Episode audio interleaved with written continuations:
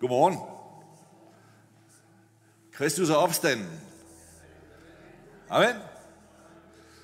Det siger vi dernede, hvor jeg kommer fra, men det siger de kun til påske og 40 dage efter påske, kan du gå rundt og sige det. Og så er de, øh, dem du siger det til, er tvunget til at svare. Han er i sandhed opstanden. Øh, vi siger det året rundt, fordi det er altså et faktum også i dag, er det ikke rigtigt? Øh, for dem, der ikke kender mig, øh, jeg hedder Johannes. Det er jeg i 60 år. Og øh, jeg er en del af den her truede race, der hedder fuldtidsmissionærer. Uh, det er godt at se dig, John. Uh, og jeg skal lige uh, dele kort om, uh, hvad vi er for nogen. Og så har jeg også et ord fra Herren i dag.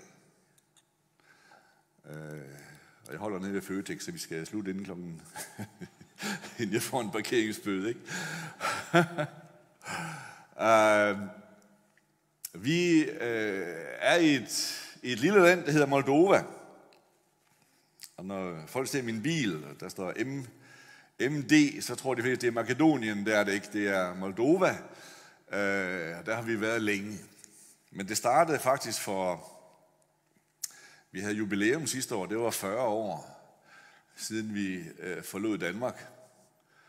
Øh, og vi, er, vi bor i, i vogne, sådan nogle øh, husvogne, som rigtig kristne jo gør. Øh, og det, uh, det gør jeg stadigvæk.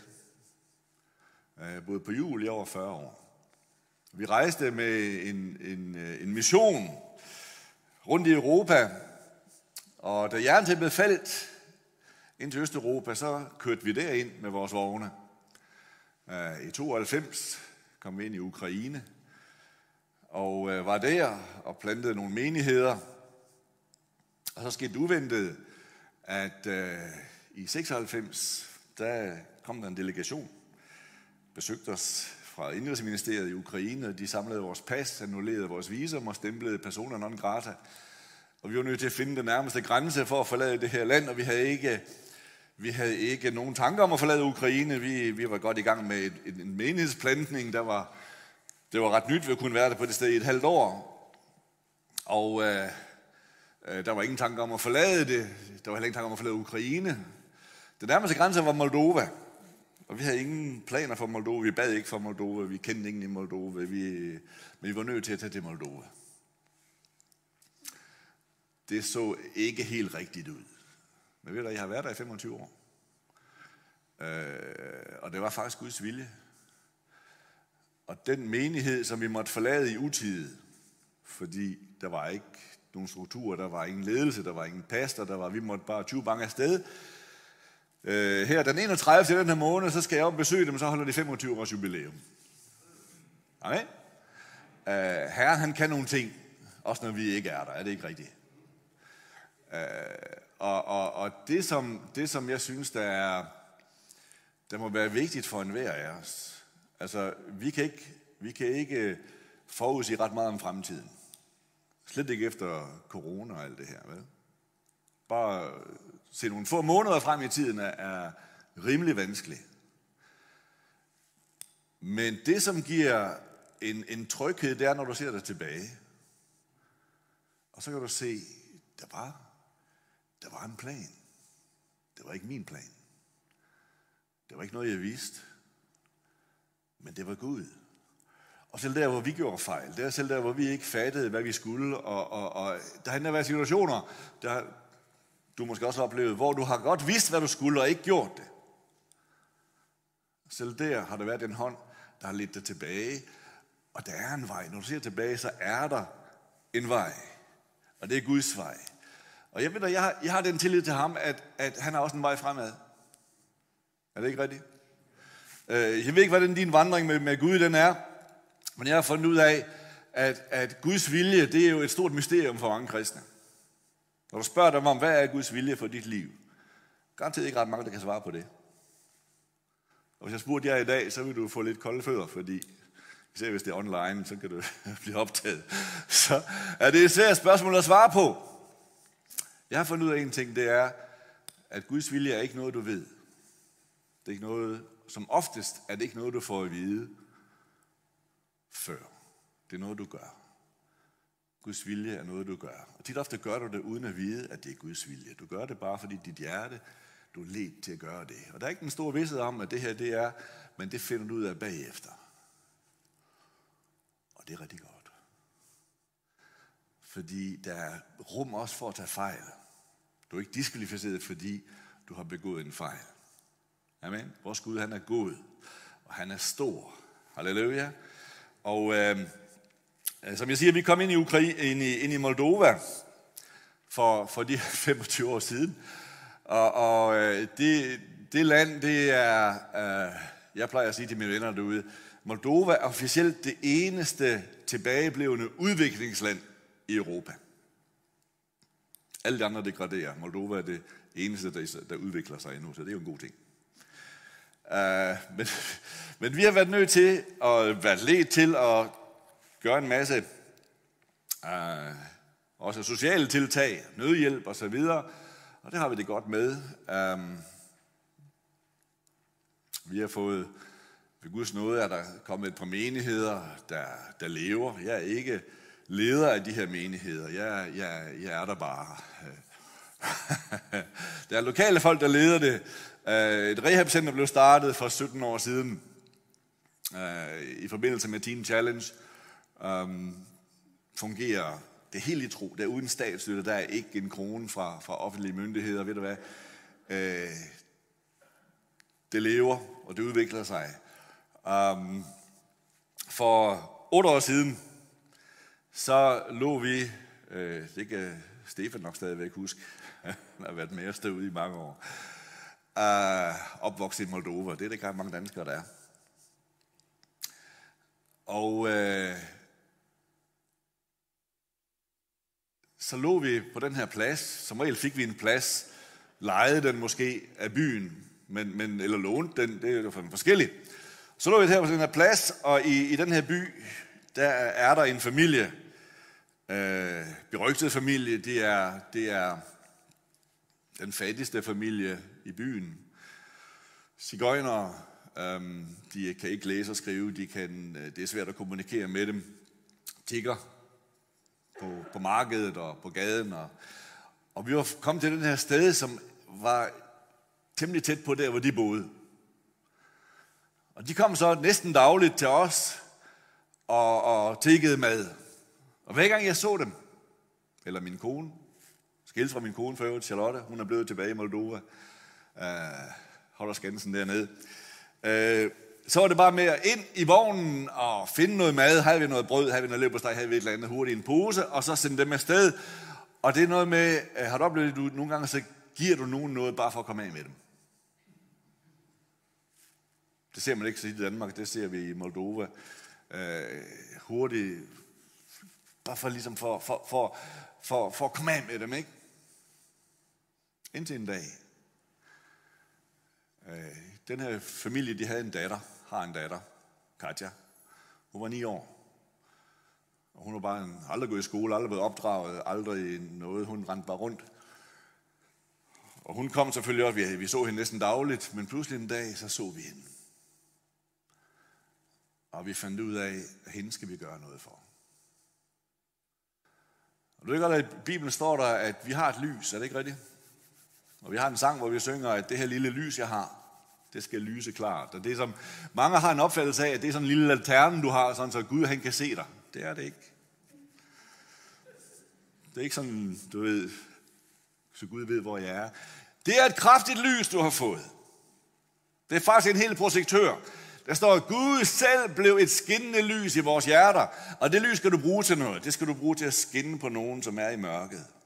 Og når dit lys der falder på dem, så bliver de set.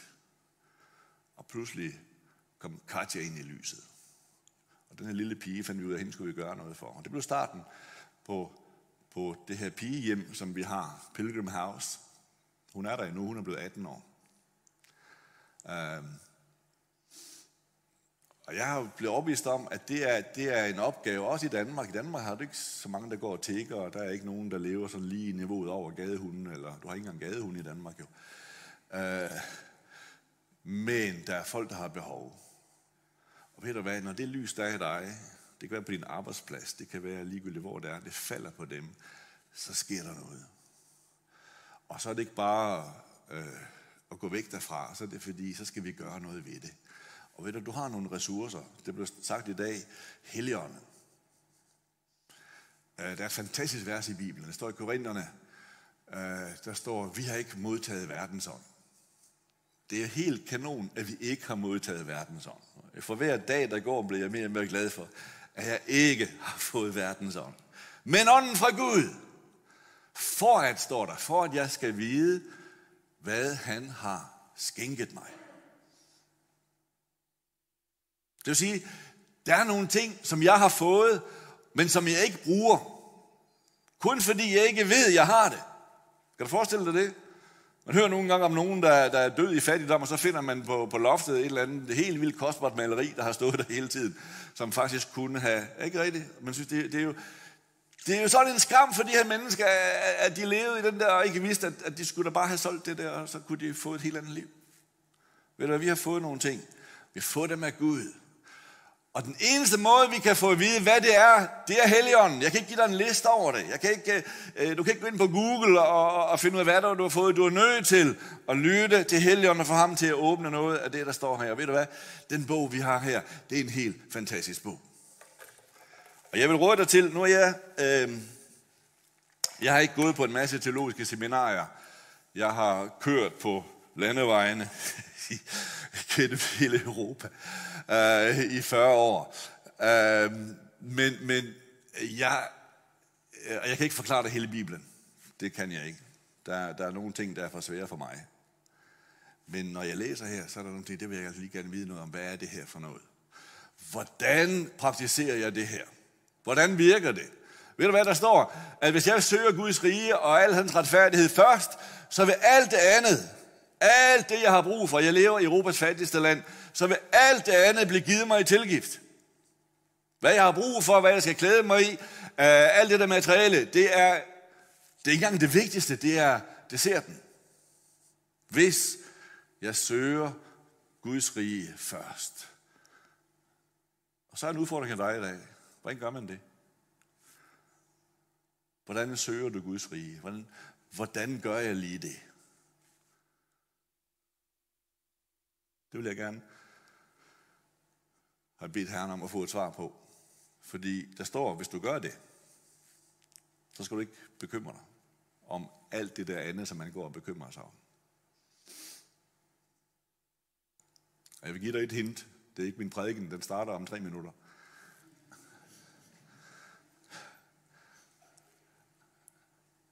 Jeg fandt ud af, det er, det er måske et år siden, fik jeg en, en åbenbaring.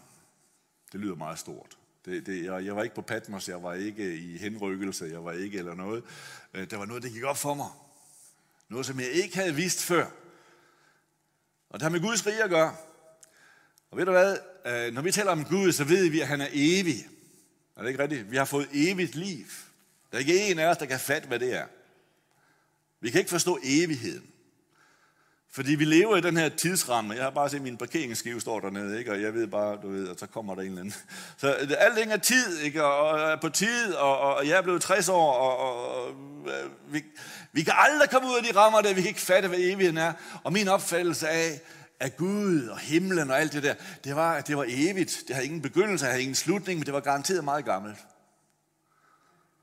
Ikke? Gud, han er god, og han er kærlig, han, han er meget gammel. Men han dør jo aldrig, vel? Er det ikke rigtigt? Og ligesom når, når noget altid har været der, så er det noget meget gammelt noget. Og pludselig fik jeg en, et åbenbaring, jeg vil give videre til dig. Jeg ved ikke, om du tager imod det, det må du selv om. Men ved du hvad? Jeg fandt ud af, hos Gud, i Guds rige, i evigheden, der er alting nyt. Amen. Der er alting nyt. Og hvis jeg vil søge Guds rige, så er jeg nødt til at give slip på noget gammelt. Og nogle af os, vi bærer rundt på gamle ting. Der er gamle konflikter, der er gamle sår, der er gamle dit og dat. Man har, man har haft et eller andet imod nogen i mange år og så videre. Der er noget gammelt noget, og vi bringer det frem, og det kan godt være, at du har ret, og det kan godt være, at, det, at du er rigtig blevet såret af det. Det kan godt være, at, det har, øh, at du er blevet uretfærdigt behandlet og så videre. Men hvis du vil søge Guds rige og komme derind, hvor alting giver sig til, så er du nødt til at give slip på det der gamle der. Og sige, det, det er væk. Amen. Det er tilgivet. Jeg vil have det nye. Jeg vil have et nyt forhold. Jeg vil glemme det der. Gud han siger, jeg kommer ikke jer sønder i hu, ikke fordi han har en dårlig hukommelse, det er fordi det er hans valg ikke at huske på, hvad jeg har gjort. Er det ikke rigtigt? Så hvis jeg vil søge Guds rige, så har jeg, det er ligesom den vej, det skal gå. Amen? Og nu skal jeg dele et ord med jer. Uh, det er et ord, jeg har delt før nogle steder. Jeg har lagt mærke til en ting i mit eget liv. Det er, at der er noget, der hedder fordømmelse. Ja, det er sådan et ord, man kender også i Odense. Ja. Det er garanteret en svær ting. Uh, og man har helt brug for at blive bekræftet. Er jeg et Guds barn? Har, er, er, jeg, er, jeg, er jeg rigtig frelst? Det der med, er mine synder tilgivet? Hvad nu, hvis, hvis der pludselig dukker noget op for det der arkiv der med, med, med ting, jeg har gjort? Kan I huske beretningen om, uh, Jesus lignelsen om, at, at uh, der var et, en bryllupsfest, og hvor gæsterne var indbudt, og de kom ind, og så kom, var han kongen, eller hvad var han? Kom han ned i salen, og der så han en, der ikke havde bryllupsklædning på. Har I læst den? Og kongen spurgte ham der, hvordan er du kommet ind? Og det kunne han ikke svare på. Det vidste han faktisk ikke, hvordan han var kommet ind. Og ved du hvad, der er mange kristne i dag. Konkret svar på, hvad bygger du din frelse på? Hvordan er du kommet ind? Har du ret til at være der? Når du en dag står i himlen, har du ret til det? Er det lovligt? Eller er du sådan snedt dig ind, ligesom sammen med alle de andre? Og min bibel siger, det er fuldt lovligt. Og vi sang i dag, min tro står urokkelig fast. Urokkelig fast. Og ved du hvad? Den tro, du har, det er ikke sådan noget svævende noget. Jeg købte et hus ude i Vestjylland. Tro det leg, for 198.000 kroner. Det er et rigtigt hus. Dejligt hus. Skal jeg gøre sådan noget ved det? Det er derfor, jeg er i Danmark lige nu. Men, men det er mit hus. Jeg har ikke bygget det. Jeg har ikke, jeg har ikke boet der i øh, ret lang tid. Og hvis der er nogen, der kommer og gør krav på det hus, så behøver jeg ikke at forklare dem, hvor mange penge jeg har puttet i, og nu har jeg isoleret, og nu har jeg gjort det, og nu har vi skiftet det. Og det behøver jeg ikke forklare dem. Jeg skal bare vise dem, der er et skøde på det hus. Er det ikke rigtigt? Så det er lige meget, hvem der har bygget det, om nogen har boet i det 50 år før mig. Det er lige meget, det er mit hus, fordi jeg har et papir på det. Når jeg kører over grænsen, jeg kører en hop, og det er en bil, jeg har haft i et par år. Jeg behøver ikke at forklare ham, tolleren der, hvor mange gange jeg har vasket bilen og, og, og, og hvor, hvor, hvor meget jeg har givet for reparationer og så videre, så videre, så videre. Det eneste, der skete, det skal vise mig lille plastikkort, hvor mit navn står på. Det er min bil, og der er ingen diskussion om, om det er min bil eller ej.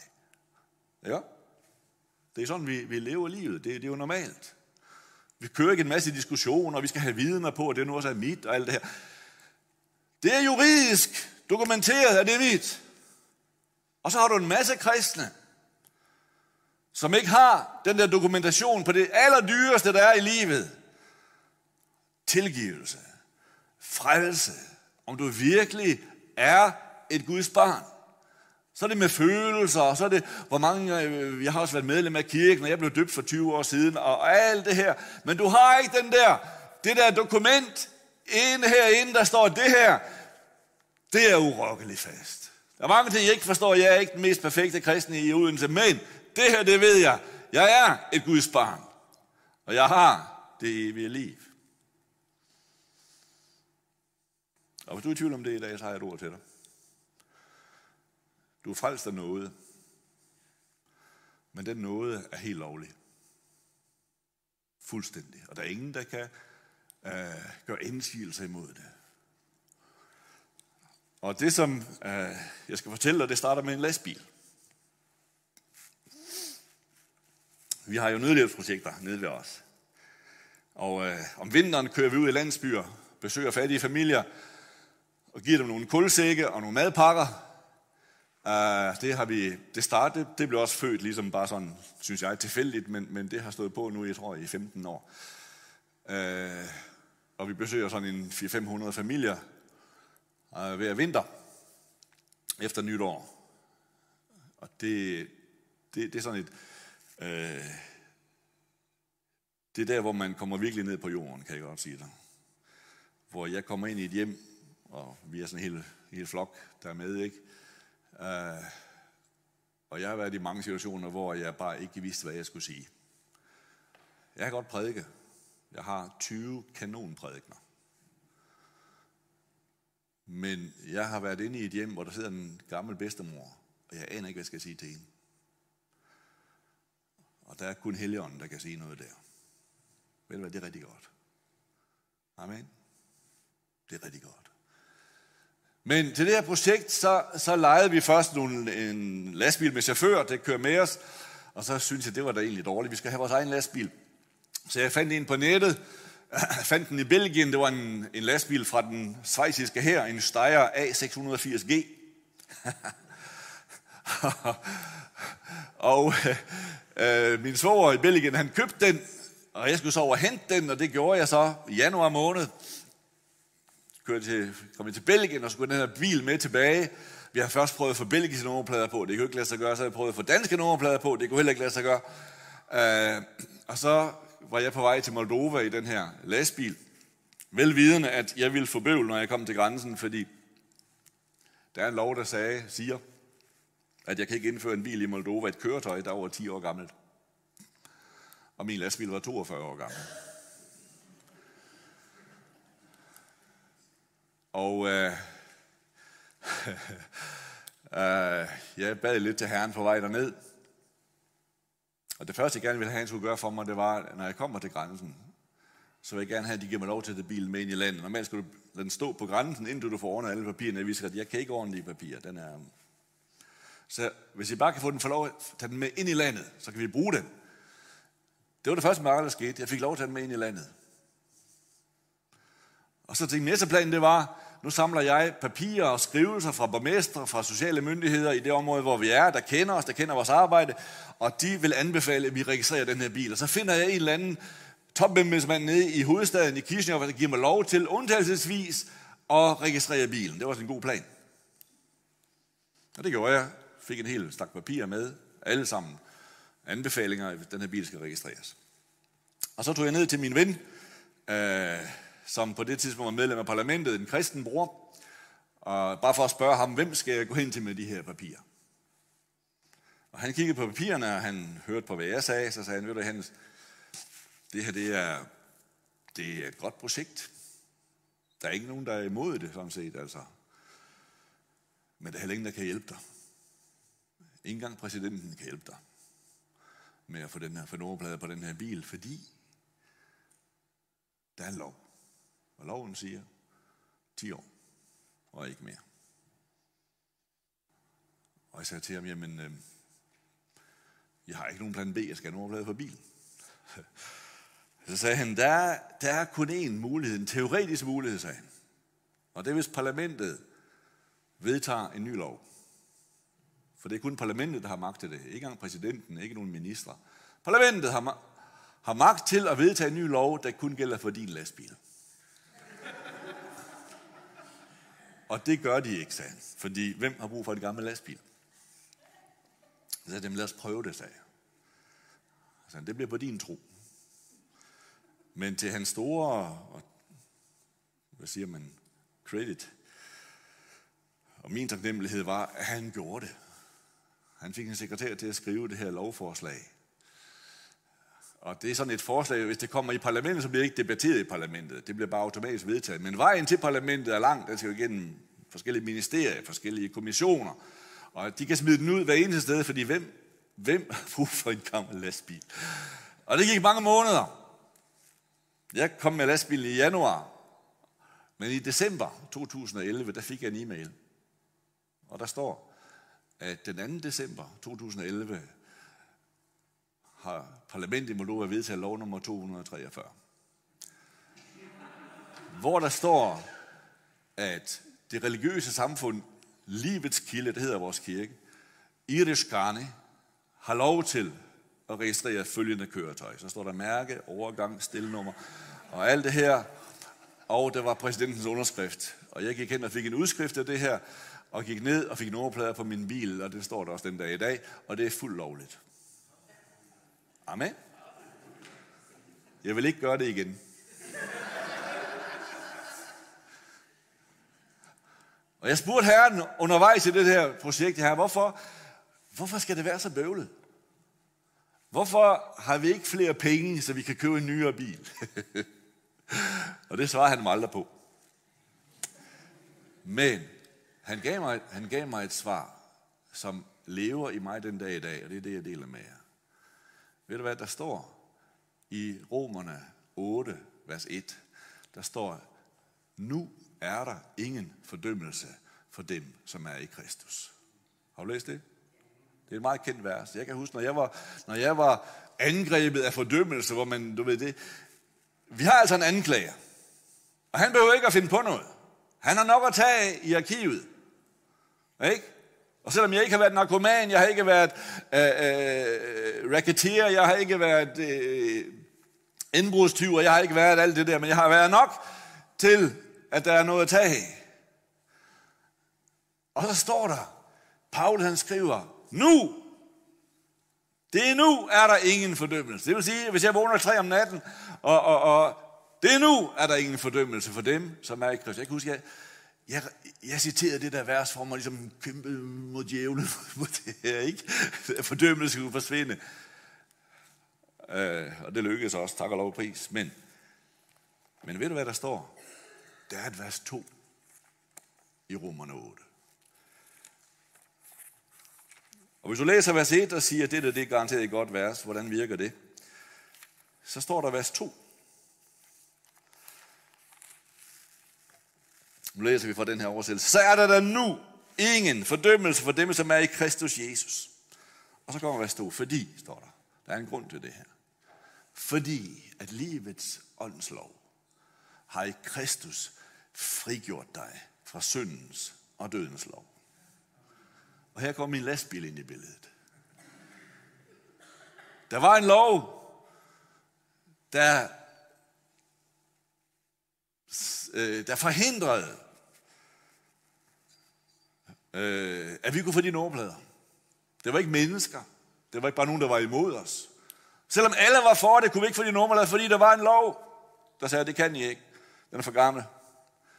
Den eneste måde, vi kunne få det på, det var, og lovligt selvfølgelig, det var, hvis der blev lavet en ny lov. Og det eneste, der havde autoritet til at lave en ny lov, det var parlamentet. Ved du hvad, den lov, der hedder syndens og dødens lov. Det er en meget enkel lov. Den siger, at hvis du synder, så dør du. Det er en lov, man prøver at afskaffe. Der er kirker, der forkynder, at der er ikke noget helvede, der er ikke noget dom, der er ikke noget det, fordi Gud han er kærlighed. Men prøv at afskaffe syndens og dødens lov. Det kan du ikke, det har du ikke magt til. Der er paven ikke magt. Frikirkenet har ikke magt til det. Og det er lige om vi kan lide det eller ej, den lov, den er der. Der er kun én vej for at få livet, for at undgå døden. Det er, hvis der var en, der ville skrive en ny lov. Og der er kun én, der har magt til at skrive den nye lov. Amen. Og den nye lov hedder Livets åndslov. Det er et fantastisk godt navn til den lov. Livets åndslov. Og den lov sætter dig fri fra syndens og dødens lov. Og ved dit navn er skrevet i den lov, så er du frelst. Amen. Ikke fordi du gør alting rigtigt, Lige meget hvor mange gange du har vasket bilen, lige meget hvor mange gange du har, øh, hvornår du er blevet døbt, og hvor meget. Hvis din navn står i den lov, så er du fri. Og det bedste eksempel, jeg kan finde i min bibel på det, det er Johannes evangelie kapitel 8, hvor du har beretningen om kvinden, der var grebet i hår. Det er en fantastisk beretning. Og det er en af de der personer. Jeg har, jeg har en liste af personer, jeg skal finde, når jeg kommer til himlen. Vi har jo nogle, nogle historier i skriften, der ikke giver os noget navn. Vi ved ikke, hvad hun hedder. Kvinden ved brønden, vi ved ikke, hvad hun hedder. Den blinde mand, øh, der, der, der fik øh, døn og det der smut i øjnene, vi ved ikke, hvad han hedder. Øh, men jeg finder dem. Jeg skal snakke med dem. Jeg skal vide, hvad der skete bagefter. Ikke? Der må være en historie bagefter det her. Men den her kvinde, hun har sikkert levet lidt løst. Levet sådan, gjort ting i det skjulte, og pludselig en dag, så blev hun opdaget. Grebet på færds gerne, og nogen har haft mistanke til hende, og har de luret på hende sikkert, og så klappede fælden. Og for farisæerne var det jo en festdag. De fandt en sønder. Der er ikke noget, der er bedre for en farisæer, end at finde en sønder, fordi så har du en at sammenligne dig med. Så de fandt hende her, og de drev hende foran sig, de, og der samlede sig sikkert flere farisæer og, og andre. Og så tog de den her, den eneste rigtige beslutning, de tog den dag, det var, at de ville føre hende til Jesus. Fantastisk, når farisæer fører mennesker til Jesus, ikke? Men det gjorde de. Og de kommer ind i templet, den her, vi ved ikke, hvor mange de var, og Jesus står og underviser, og de afbryder det hele, og, og, og den her kvinde bliver skubbet frem, og hun falder til jorden der midt i det hele, og der er x antal fingre, der peger på hende og siger, denne kvinde er grebet på færds gerning i hår. Og Moses har givet befaling i loven, at vi kan stene sådanne kvinder. Hvad siger du?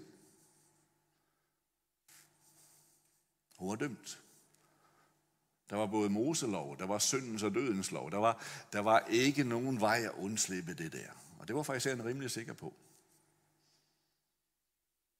Og så står der, Jesus han bøjede sig ned, og så skrev han med sin finger i sandet.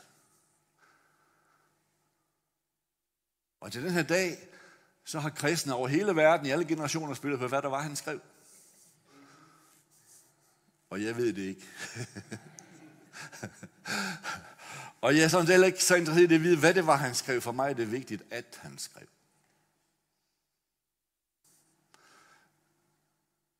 Og de blev ved med at presse på ham. Og farisæerne kom med, hvad siger? Og så rejser han sig op, og så siger han de der berømte ord, som selv mange kirkefremme mennesker ved, de står i Bibelen. Han siger, den som er uden synd, lad ham være den første til at kaste en sten. Den som er uden synd. Farisæerne levede i en verden, hvor, hvor sønder de var opdelt i kategorier. Ikke? Du, skulle, du skulle gøre så meget som muligt for at kompensere for de her små sønder. Det var med, med mønter, de lader komme, det var helt ned til detaljerne, men, men den der tanke uden synd, den fandtes ikke i deres verden. Aldrig har nogen på den her jord udtalt uden synd. Der var lidt synd. Der var minimal synd. Men aldrig har nogen tænkt den tanke, at man kunne være uden synd. Men det gjorde Jesus. Og så bøjede han sig ned, og så skrev han igen. Og så skete der noget mærkeligt noget. De her fariserer, der var så sikre i deres sag, der havde fundet den her sønder, som de nu skulle gøre regnskabet op med og, og, og føle sig retfærdige, de begyndte at gå. De blev fordømt. Og, og gik væk den ene efter den anden. Hvad var det, der skete der? Vi får ingen forklaring på det. Jesus har ikke noget mere til dem. Der, der, der skete et eller andet. Ved du, hvad jeg tror, der skete? Det er min tolkning af det her. Det var et, det, det der evige øjeblik. Ikke? De citerede Moselov, som Gud havde givet Moses. Det var skrevet med Guds finger på stentavler. Og her stod Guds søn. Og han skrev. Det var den samme finger. Men det var ikke på stentavler. Det var i sandet. For den nye lov blev ikke skrevet længere på stentavler, den blev skrevet i hjerter. Er det ikke rigtigt? Så hvad der stod der i sandet, det var ikke så vigtigt. Men det var en ny lov. som annullerede den lov, som de øh, anklagede den her kvinde for at have overtrådt. Og de havde ret, hun havde overtrådt. Men foran dem stod en, som havde magt til at skrive en ny lov. Han havde magt til at skrive hendes navn ind i den der nye lov. Og det gjorde han. Ud af den der helt umulige situation, hvor hun ikke havde tid til hverken at bede om tilgivelse og, og gøre op og kompensere og lov, hun skal aldrig gøre det mere osv. osv. Ved du hvad? Jesus spørger hende, hvor er din anklager? Og hun kigger op, og hun kan ikke se nogen. De er væk. Og så siger han, og jeg fordømmer dig heller ikke. Gå bort og synd fra nu af ikke mere. Og det var ikke en advarsel, det var et løfte. Ved du hvad? Han sagde, nu er du fri. Amen. Du er frigjort. Du behøver ikke leve med de tanker, du behøver ikke leve med det begær, du behøver ikke. Du er frigjort. Der er en ny lov, der hedder livets åndslov. Og hun gik derfra uden fordømmelse. Og de andre gik derfra fordømte. Hvordan kan sådan noget ske? For der var nogle ting, der blev sat på plads. Og jeg håber, at de er sat på plads i dit liv. At din frelse, når du siger, når du synger i dag, at din tro er urokkelig, så er det ikke bare noget følelsesmæssigt noget. Så er det fordi, den er bygget på noget, noget helt juridisk. Jeg er retfærdiggjort. Der er en lov, der står mit navn. Det er livets bog. Så i åbenbaringsbogen, så står der, der er en bog, der bliver åbnet. Det er livets bog. Der er nogen, der tror, at det er bare en bog med en masse navne i. Så sidder Sankt Peter og skal finde dit navn. Det er noget forfærdeligt slud. Det er en bog om liv. Der er meget mere i den, men noget af det, der er i den, det er, der er livets åndslov. Og hvad dit navn er skrevet der, og du ved det, fordi du har, øh, du har et, et, et vidnesbyrd, du har et, en bekræftelse fra Helligånden. Mit navn er skrevet det. Jeg har ikke, været, jeg har ikke gjort alting godt. Også efter jeg blev døbt, har jeg ikke gjort alting rigtigt. Men mit navn er skrevet der. Jeg ved, at jeg er frelst. Og det Jesus siger, mig er givet al magt i himlen og på jorden. Gå derfor ud og forkynde evangeliet for al skabningen. Så er det ikke bare, at han har magt til at helbrede og magt. Ved du, han har magt til et hvert menneske. Det er, jo, det, er jo, det, er jo, øh, det er jo min motivation, og jeg er ude forskellige steder, og jeg går ud fra, det er også jeres. Når I møder et menneske, så er det jo lige meget, hvor meget rod der er i det menneskes liv. Hvor meget der er sket, hvor meget, hvor meget forvirring og, og, og synd og øh, rådenskab, der, der er håb for det menneske. Ikke en periode over 10 år, hvor han skal som rehabilitere sig. Der er håb lige nu. Dit navn bliver skrevet i livets bog i dag. Amen. Og det er juridisk gyldigt. Vi har røveren på korset. Han har ikke tid til at gøre noget som helst. Han, han, øh, der, var, der, var, der, var, der var et forspildt liv, men i de sidste minutter af hans liv, så så han, hvem Jesus var. Og jeg skal spørge ham, når jeg finder ham, hvordan så du det? Men han så det. Og hans navn blev skrevet, i dag skal du være med mig. Ved du hvad? Det er lovligt. Han er kommet lovligt til himlen.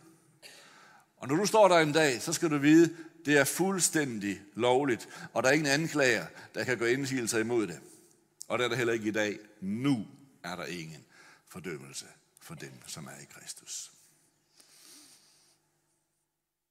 Må Gud velsigne jer. Din, din frelse er meget, meget sikker. Amen. Skal vi bede sammen? Far, jeg takker dig. Jeg takker for den her formiddag, far. At vi kan, at vi kan lovsynge. Vi har den frihed her. Vi kan sige dig tak. Vi kan øh, øh, tale om vores kendskab til dig, om din trofasthed, godhed, majestæt. Vi kan åbne dit ord her, vi kan se, der er nogle ting der, øh, som ikke bare er, er gode historier, gode traditioner. Der er ting her, som du har udtænkt fra evighed af, som står urokkeligt fast. Og far, jeg beder dig om, at det, som vi sang i dag, at min tro, den står urokkeligt fast. Lad det være et faktum her. Ikke bare nu her i kirken, men når vi går ud herfra i morgen, skal på arbejde og gøre vores ting. Og far, lad os få lov til at gøre nogle ting i tro. Gør nogle ting, som vi ikke kan med vores egne evner. Gør nogle ting for andre mennesker, som du leder os til, fordi vi vandrer i tro. Det beder jeg om i Jesu navn.